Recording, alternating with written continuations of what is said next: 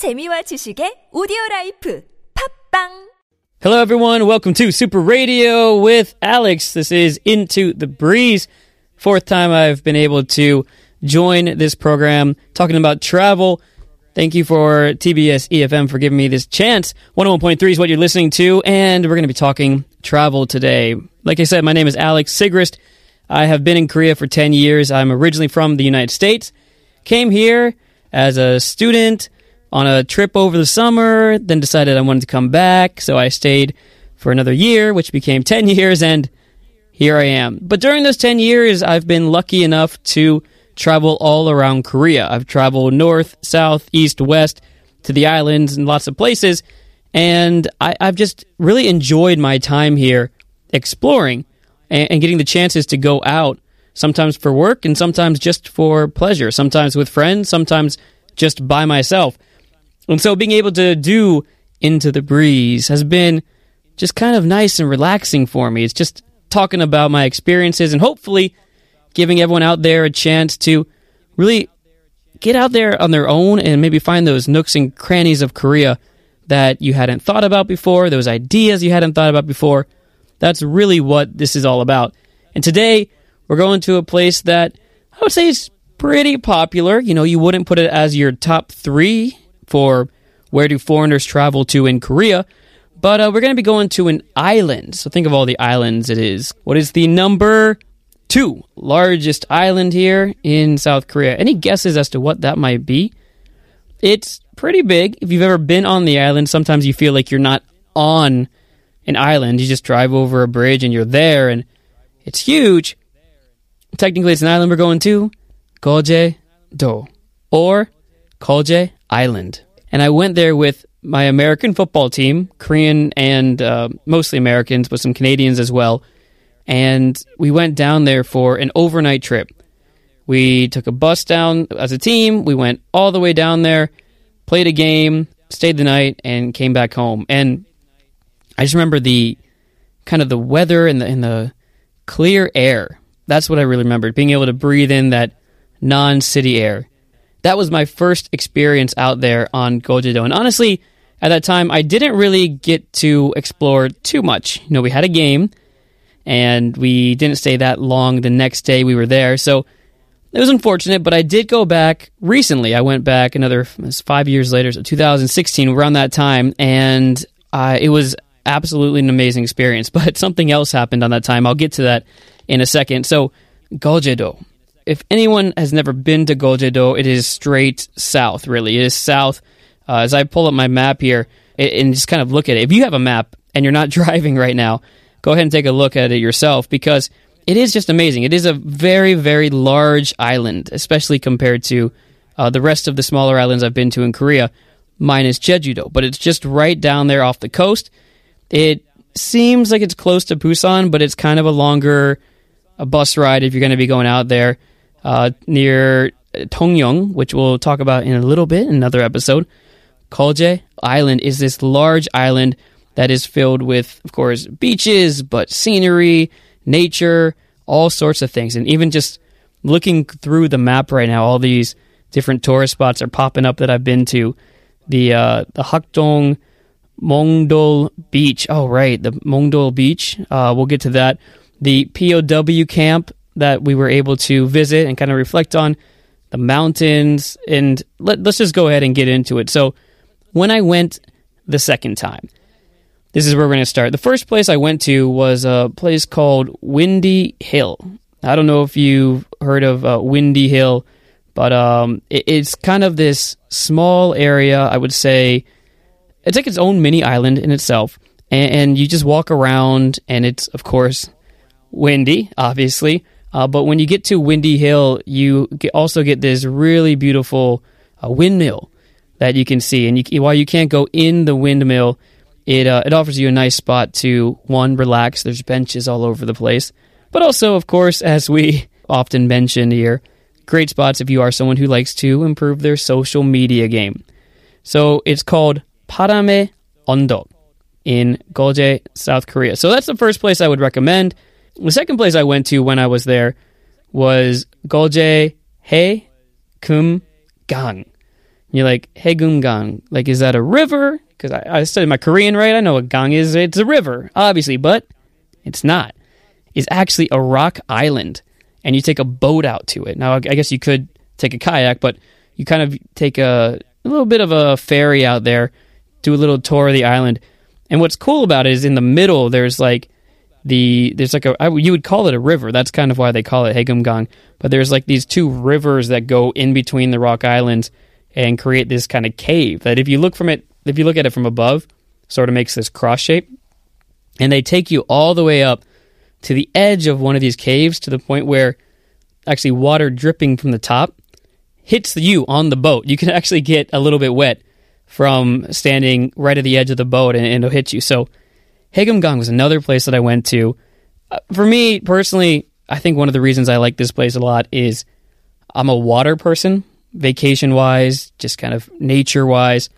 If I'm around water, if I'm relaxing, it's a nice, I want to say it was about 30 minute ferry ride out there. You got to see the sights and sounds as you're going out. I just love being on the water. It wasn't too bad when it comes to seasickness as well. It's a nice little trip out there and uh, definitely get a chance to go out there. For those who want more information, that's part of Hallyo Haesang Gungnip Kongwan or the Hallyo Marine National Park. So go out there, and if you can, try to see the sunset and the sunrise if you have a chance to go see that at Irwolbong Peak or even at Lion Rock. There's a lion looking rock that's out there if you get a chance. I mentioned earlier, I was talking about one of the beaches. There are some white sandy beaches that are there, but this one in particular was the most calming of them. It was called the Hakdong Mongdol Beach, the Hakdong Mongdol Beach, which is kind of surrounded by two mountains out there. Uh, but you've got this Mongdol, you've got these like soft stones almost. Like I shouldn't say soft, like you don't want to like run on these, which we tried when we were there. But you've got these like kind of dark, black, smooth stones that are out there, and, and you can go lay down if you put a towel down on it. Uh, but I like just having my feet in the water there, walking slowly, obviously, into it. But it's really quiet. And the reason I like this place, and I, I definitely recommend it, is you're talking about this kind of just sense of calm.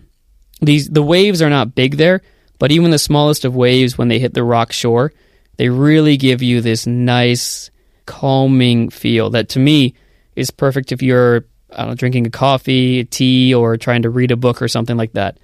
Uh, so that was another cool place I had never heard of until I went there, found out about it, and decided this is where I need to go. Another place I saw on the map when I was looking at it a second ago, the Geoje POW camp.